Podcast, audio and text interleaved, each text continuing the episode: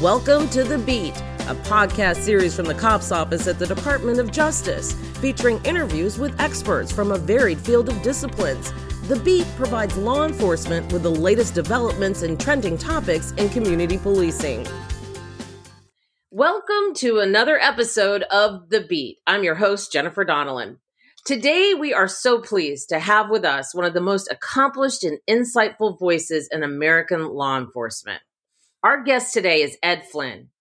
Mr. Flynn began his career in 1971 at a small department in New Jersey. He then went on to serve 15 years with the Jersey City Police Department. He later became the chief in Braintree and Chelsea, Massachusetts, and from 1998 to 2002, he served as the chief in Arlington, Virginia. Our guest then returned to Massachusetts in 2003 when then Governor Mitt Romney appointed him Secretary of the Massachusetts Executive Office of Public Safety and Security. Then, after all of that, he returned to local policing as the chief in Springfield, Massachusetts. And following Springfield, he spent 10 years as the chief of the Milwaukee Police Department in Wisconsin. Chief Flynn, that is a storied career, and we are so pleased to be able to spend some time with you so we can pick your brain. Welcome to the beat. Well, thank you very much, Jen, and I appreciate this opportunity. I mean, the COPS office is near and dear to my heart for a variety of reasons over the course of my career, but I was in the Rose Garden when President Clinton made the announcement about the development of the Office of the uh, Community Oriented Policing Services and was close friends with the first three or four directors. So it means a lot to me, and if I can give something back to the COPS office, I'm more than happy to do it. We are honored. Thank you so much. That introduction I just read through that covers a roughly 50 year career in law enforcement. And my math isn't so great, but 17 years in is when you really start that transition to police chief. And you're police chief in a number of different agencies in different locales and regions in the country. And this conversation really is a profile of your life and your leadership. And I know a lot of people are looking forward to hearing from you and your thoughts and any advice that you might have. What do you take away from your 47 year career in law enforcement? Well, it's interesting. I felt this very strong desire early on. When I graduated from college, it was a time of great tumult in America. And, you know, the war in Vietnam was winding down. There had been riots in major American cities from coast to coast. Crime was at an all time high. And there was this period of time where there was this New York City police officer who was a graduate of Amherst and was a police lieutenant, and I would later, many years, find out a former partner of Frank Serpico. His name was David Durk, and he got a federal grant to go around the country to try to talk college graduates into going into local law enforcement of all things. I mean, for the working classes, certainly not something a highly educated elite member of the future leadership of the country who had just had a freshly minted college degree would consider he made a very strong point, you know, his pedigree being one of them, was just that there's nothing more important, if you will, the retail level of government than effective policing. That you had a greater, you know, as a young, idealistic 21 or 22 year old, you had a greater chance of making a difference in someone's life in that position than any other. And that American law enforcement now, at this moment of national crisis, absolutely needed America's best and brightest to get us through this terrible time of racial division, urban riots, and terrible crime rates. And I was attracted to the message. I just remember thinking about it as I was finishing up school in the summer between my junior and senior years. I picked up a copy of The Challenge of Crime in a Free Society, which had just been written three or four years earlier. A huge commission report about the status of American law enforcement and criminal justice. And it just, first of all, exposed how problematic it was and how ineffective it was and ineffective, but really focused in. The part that grabbed my attention was the amount of time and attention it paid to the police function. There's a quote that struck me very early on, and I have it in front of me because I save books. I look at this thing, and here's what they're saying back in 1967. That This report has shown that much of American crime, delinquency, and disorder is associated with a complex of social conditions poverty, racial antagonism, family breakdown, the restlessness of young people. In the last 20 years, these conditions have been aggravated by such profound social changes as the technological and civil rights revolutions and the rapid decay of inner cities into densely packed, turbulent slums and ghettos. It is in the cities that the conditions of life are the worst, that social tensions are the most acute, that riots occur, that crime rates are the highest, that the fear of crime and the demand for effective action against it are the strongest. And then it just fast forwards a few paragraphs to make this point that really struck me. It is hard to overstate the intimacy of the contact between the police and the community. Police deal with people when they are the most threatening and the most vulnerable, when they are angry, when they are frightened, when they are desperate, when they are drunk, when they are violent, or when they are ashamed. Every police action can affect in some way someone's dignity or self respect, or sense of privacy, or constitutional rights. It's a matter of routine. Police become privy to and make judgments about secrets that citizens guard jealously from their closest friends. And I'm like, how do you not engage at a time when we're being racked by all these social problems with this important issue? What would make anybody with a degree too good to do that? So I started to try to become a police officer. And here's where, you know, the self imposed limitations on police recruitment got in the way back then, and in some places still do today. I was in Philadelphia, went to LaSalle University, good school, Christian Brothers. And so I decided to march myself downtown and take the Philadelphia police test. I was going to be in the crosshairs of social change. The guy asked for my driver's license. Well, it said New Jersey. I was from the Jersey Shore. Now, I just lived in Philadelphia for four years, but I went home every summer. He said, You can't take the test. I said, What do you mean I can't take the test? I got a college degree. I just, blah, blah, blah, blah, blah, blah. Now you have to be a city resident for six months and you're not a legal resident, so you can't take our test. So strike one trying to get into local law enforcement. I go back to New Jersey and the town I'm from has 3,000 people in it by the Jersey Shore. Wonderful place to live. Do you think anything I just read pertained to that idyllic location? No. I couldn't take a test anywhere in New Jersey. Every single department required prior residency.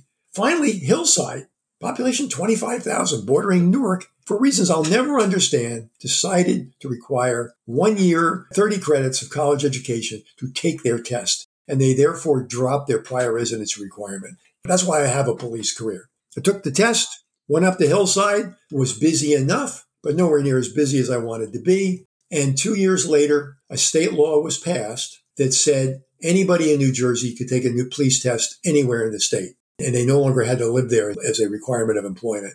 So, like a shot, I went to Jersey City and also moved there.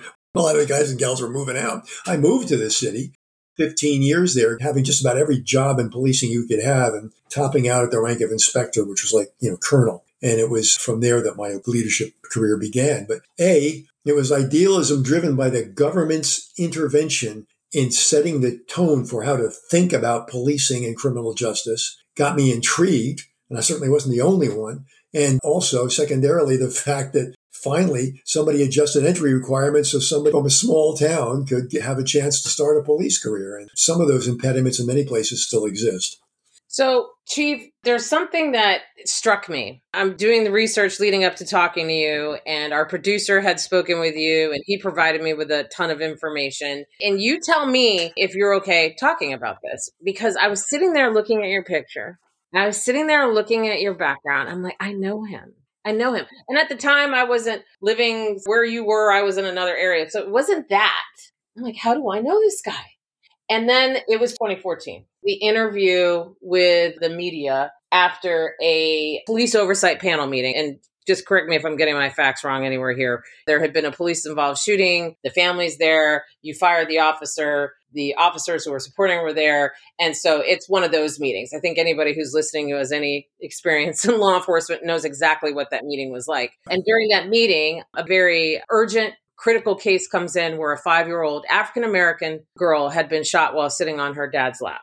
And you were checking your phone as those alerts were coming in, as the initial information coming from the scene. You get asked about that by a reporter after this meeting. And I forget what the reporter, some said that you were being disrespectful. Disrespectful, yes. Because I kept checking my phone while the speakers were yelling, screaming at me. Yes. I got to tell you, when I saw that, and I saw it in 2014, I remember thinking, oh my gosh, watch how he just literally kept his wits about him, gave such an intelligent response during what was obviously a very emotional moment. And I know where all that emotion was coming from. Here you are on the front lines dealing with these issues, lives being lost day in, day out, hour by hour, and it all seemed to come through. But I don't think that there's someone who could have done it as eloquently as you did. But I know that that got you a lot of national attention. And personally, my opinion, and it's my opinion, I thought it was good attention.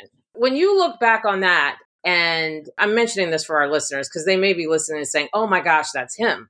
Where does that stand for you, that moment, looking back on it at the time? You know, I learned a long time ago that it is very difficult to break through all of the noise to make important points about public policy about which people think they understand, but they don't. And it's particularly difficult to break through the media narrative, for example, about crime. There's a narrative. These are the accepted, you know, conventional wisdom. And to try to get people to think about it in a, a nuanced way is almost impossible for a public official. And so everything I said had been on my mind for years. I mean, you know, we had the data to support everything I said. But sometimes the right moment has to present itself where you can drive home a larger point. At that time, I had a grandson who was five years old. So I'm picturing him on my lap, let alone this five year old little girl, you know, sitting on her grandpa's lap while bullets come through the living room window and blow her brains out, literally, having seen the crime scene all over grandpa in the living room rug. This is on my mind when I'm hearing these people screaming at me and, and I'm looking at the updates and I know I've got to get up to that crime scene if for no other reason than to just talk to the cops and settle them down because their emotions are raw. So I'm just saving myself up to get up there. And then the question gets asked. You know, a number of people thought you were rude because you were checking your phone. What do you say to that? And so I said what I said, but you're right. I never, even though I was impassioned, never for a moment did my brain stop working. Oh, it did not. Proof positive that his brain did not stop working. Here's just a little bit of that. It's the greatest racial disparity in the city of Milwaukee is getting shot and killed. Hello. 80% of my homicide victims every year are African American. 80% of our aggravated assault victims are African American. 80% of our shooting victims who survived their shooting are African American. Now, they all know about the last three people that have been killed by the Milwaukee Police Department over the course of the last several years. There's not one of them who can name one of the last three homicide victims we've had in this city. The ability to say that on your feet, to pull that information and relay it, I've never seen anything like that. Well, it was on my mind all the time. And I mean that not as a talking point, but as the fact that this is the fundamental challenge for American law enforcement in America's cities is trying to disaggregate the racial components of crime from ongoing, you know, accusations of racism and anti-racism and, you know, all of that noise that's driving so much of the political process. And the police are frequently being used to advance people's narratives on the left and the right. Okay. And neither one of them can approach the problem I had. You know, a couple of years later, it was Obama's last year in office. And so ABC asked me to come. I, am no, undoubtedly because of the 2014 video. And they said, we'd like you to ask the last question. Yeah, because you've always talked about this issue, about the parallel conversation. That on the one hand, there's all these demands and fury about police reform and police misbehavior and how it targets black people. And on the other hand, there's all this complaint about the underpolicing of African American communities where they're literally being slaughtered by extraordinary high rates of violence and the police aren't doing enough. And they said, nobody will grapple with that. Maybe if you say it here, somebody will at least hear it. And so that was the gist of my question to the president. And so what? He acknowledges the disparities, but he turned down my suggestion that maybe he was the only person with the credibility to draw America's attention to this and maybe get us to talk about it in a way in which we were not talking past each other. That's what I want to get into, especially with our listeners, because you have law enforcement leaders you have members of law enforcement, you have community members. And one thing that just hit me hard was when you said, There's no cavalry coming. Right. There is no cavalry coming. We have got to figure this out. We have got to talk about this because in these communities, the police are it and they can't live without them and we've got to learn with them. But I will also say the division in this country, it's been racial, but we seem to be in a very unique time where we're, we're more divided than we've ever been on everything. What makes you scream at the TV or when you're reading an article, or, or what's your guidance? The irony is none of this is new, Jen. It feels new because we have a 24 hour news cycle now with 24 7 news coverage and the attention span of gnats. All right. So everything is urgent. Everything right. is a crisis. Everything is right now. And now, because the police are the only members of the entire government who walk around all day with cameras on their chests, only the things that they do are going to be recorded, and therefore we get to cherry pick the worst examples and make that the standard of how to judge policing. I mean, the best newspapers, you know, the, the most noble news professions from the Times and the Post and the networks, okay, they all want to set themselves up as essential to democracy, and they are. But on the other hand, they've got to make money. They've got to sell commercials. They are getting hurt by the, all these terrible pressures on the news industry, and that's leading to dreadful, shallow journalism. That's the part that's harder than the 60s and 70s. I mean, I right. just read you that quote. The 60s and 70s, they thought America was coming apart at the seams.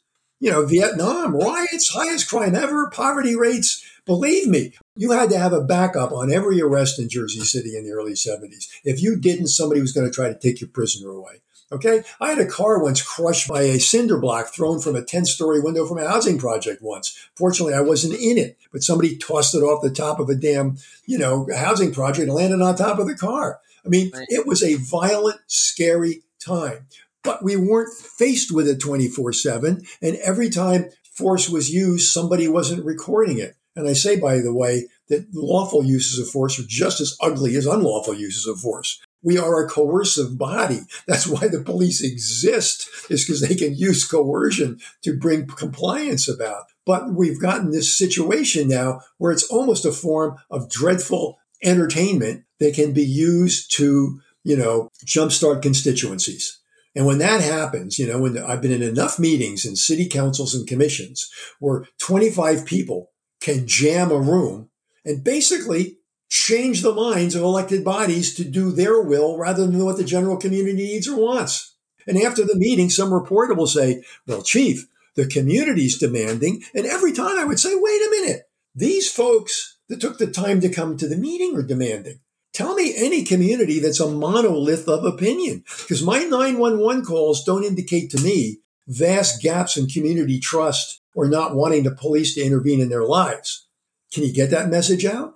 Well, I could once in 2014, but it's not a message that's routinely out there because right now we are still in the narrative of the dreadful racist police and the greatest threat to black lives is bad policing. And, you know, listen, bad policing is dreadful for all of us. It always has been. I mean, policing started all the riots of the 60s and 70s. But the fact of the matter is, it is not the norm by any reasonable stretch of the imagination. And yet we've triggered consent decrees, lawsuits, what have you. And we've really demonized a profession that desperately needs the best and brightest of every social group, particularly African Americans.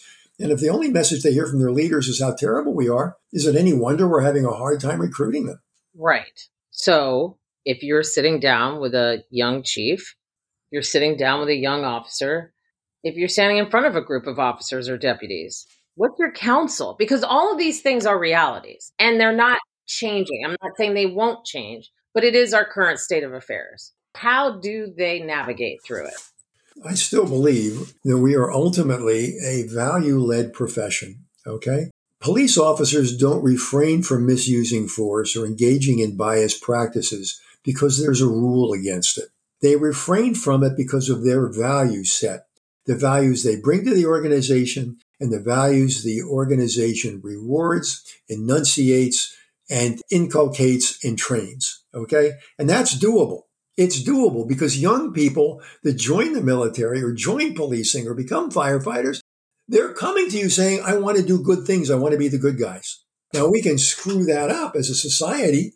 And believe me, in policing, you know, more than firefighting, there seems to be a whole world that wants to kick the idealism out of you as fast as humanly possible It goes back to those notations in the President's Commission from 67. No one sees people as they are as the police do. Nobody intervenes in the kind of situations that the people you're intervening with would like to keep secret. Nobody sees the victim right after the bad person is something dreadful to them. We do. Everybody else sees the perpetrator in a nice structured environment where we can feel sorry for the perpetrator. But victims right now, they were in fashion for a while, but they're out of fashion. The only people speaking for the victims right now are local law enforcement.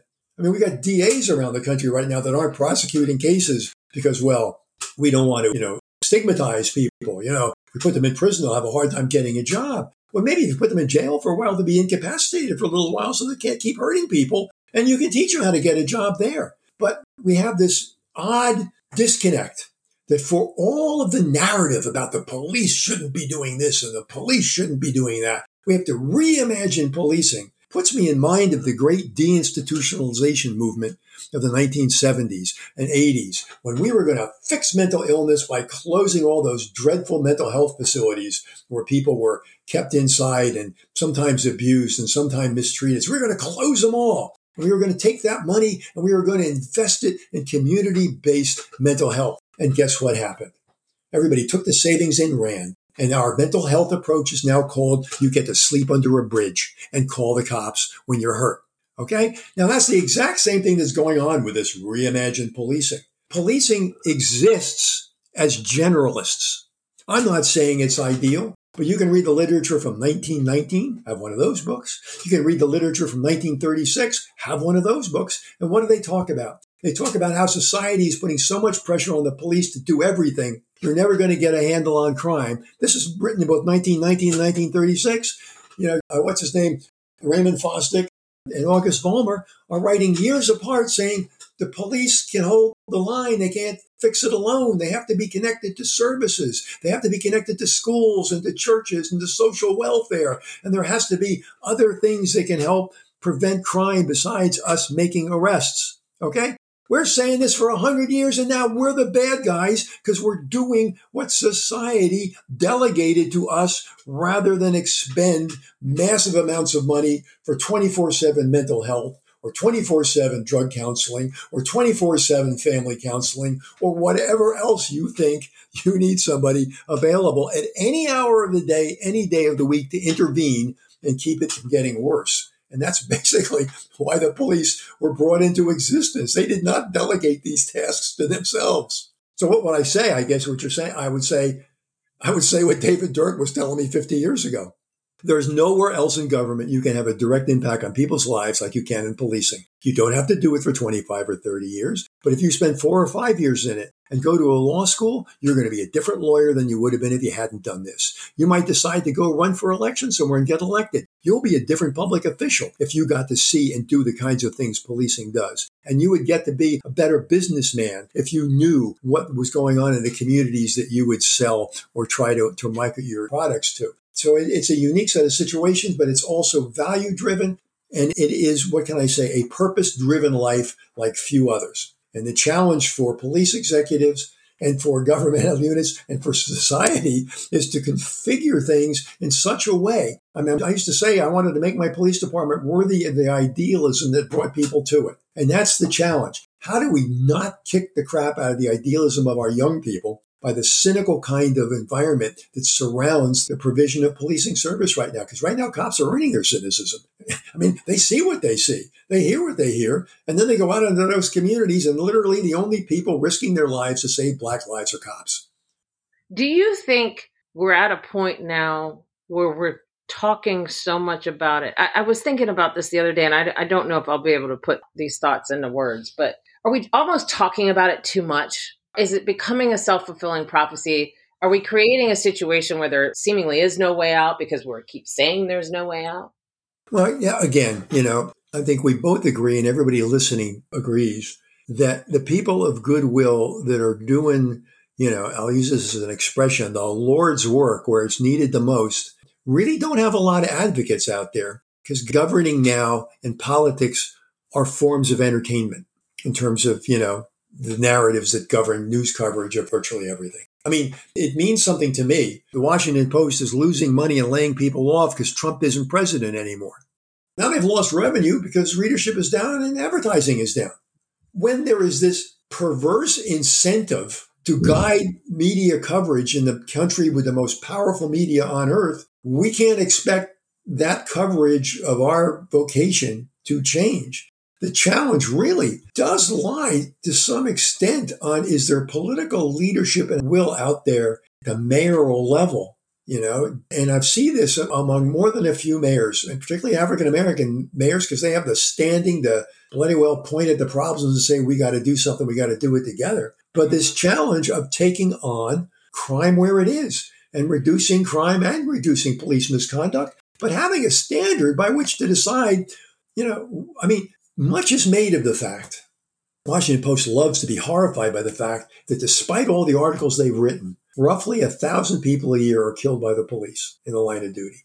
And this is considered you know, intrinsically horrifying that there's this many people killed by the police. Now, it doesn't matter that their own research indicates something on the order of 90% of them are armed at the time of deadly force being used against them. Fact is, this is too many.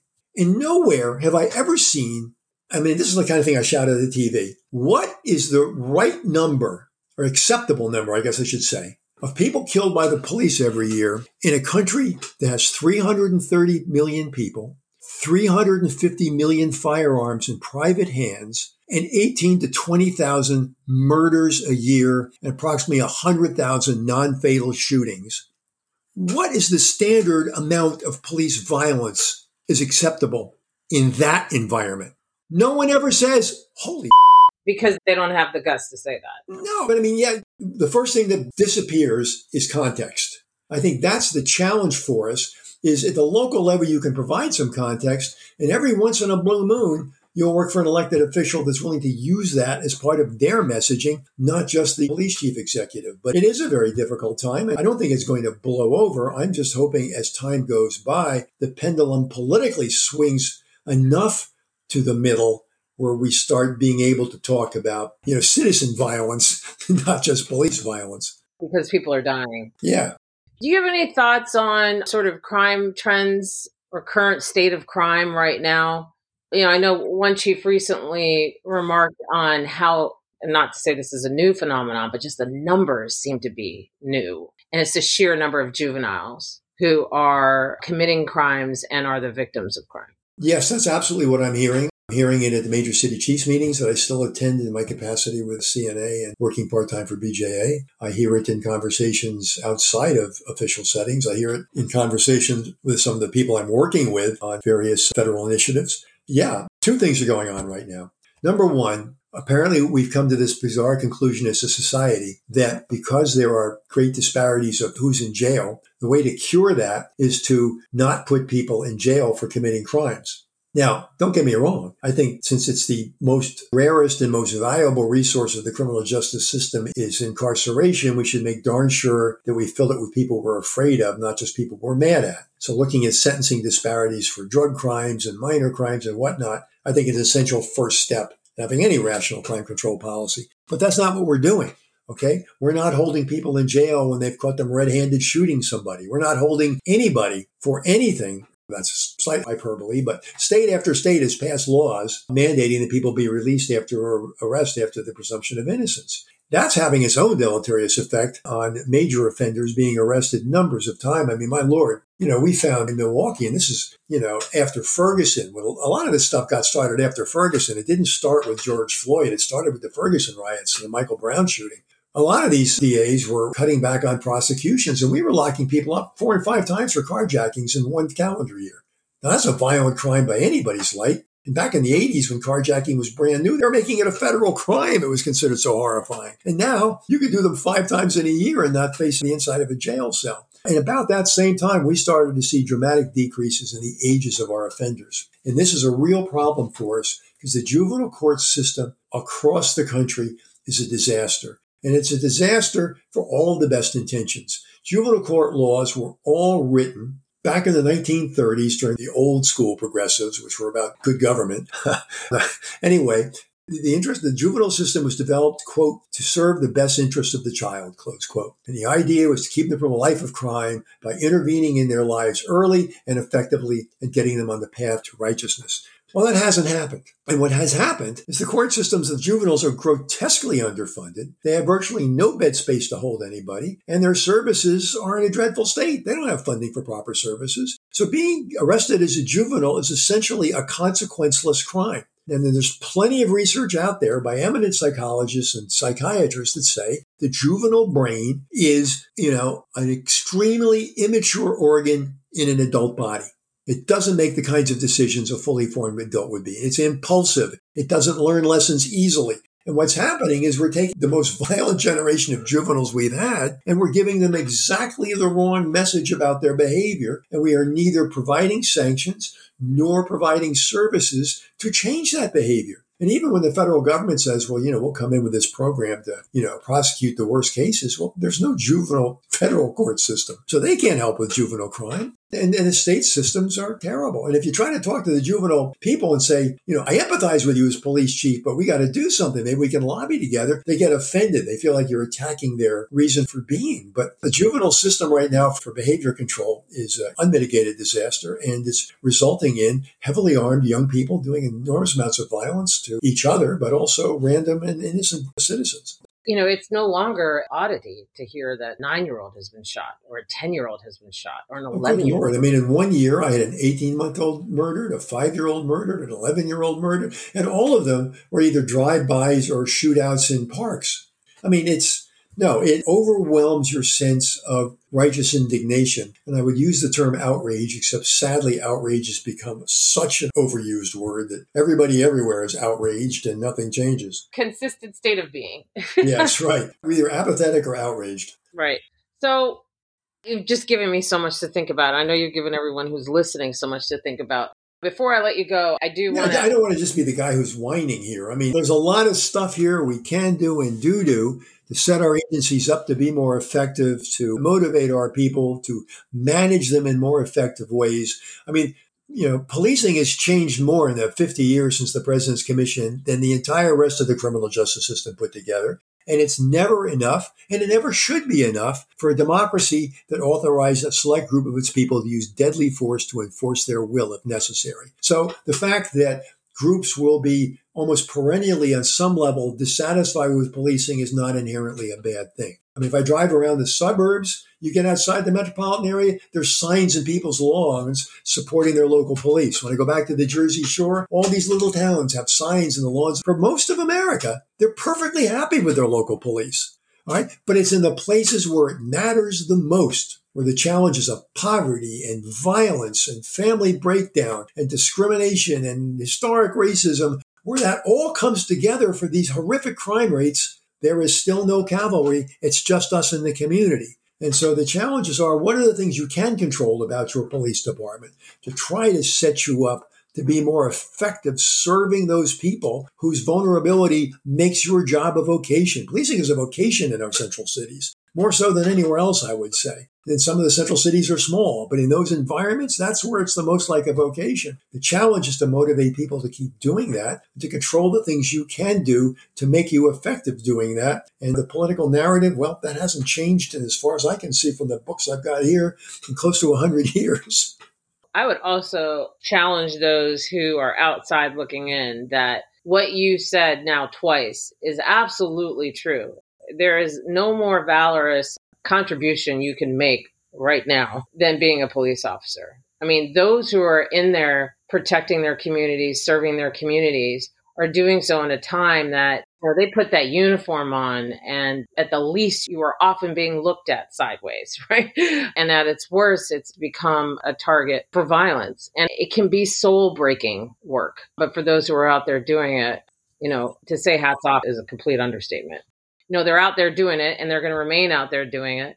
You know, the fact that, and I don't think you've been whining. I think that you have 47 years in law enforcement and you're speaking your truth. You're speaking from your experience and what you've seen. And I think that, you know, that sort of honesty is really what's needed because we do have to start getting real about situations and we've got to get real about how to help people. Well, some of the challenges, Jen, there's no single point. You know, if the Army is in trouble, well, they can talk to the chief of staff of the Army or the chairman of the Joint Chiefs of Staff, and somebody of authority with data at their fingertips speaks for the profession. Okay? All right. There was a atrocity in Afghanistan. There was a inaccurate bombing in Iraq. Something dreadful. Okay. There was a fire on a ship. Somebody in authority speaks for the entire institution. But we've got 18,000 police institutions in America. Nobody's in a position to speak for it.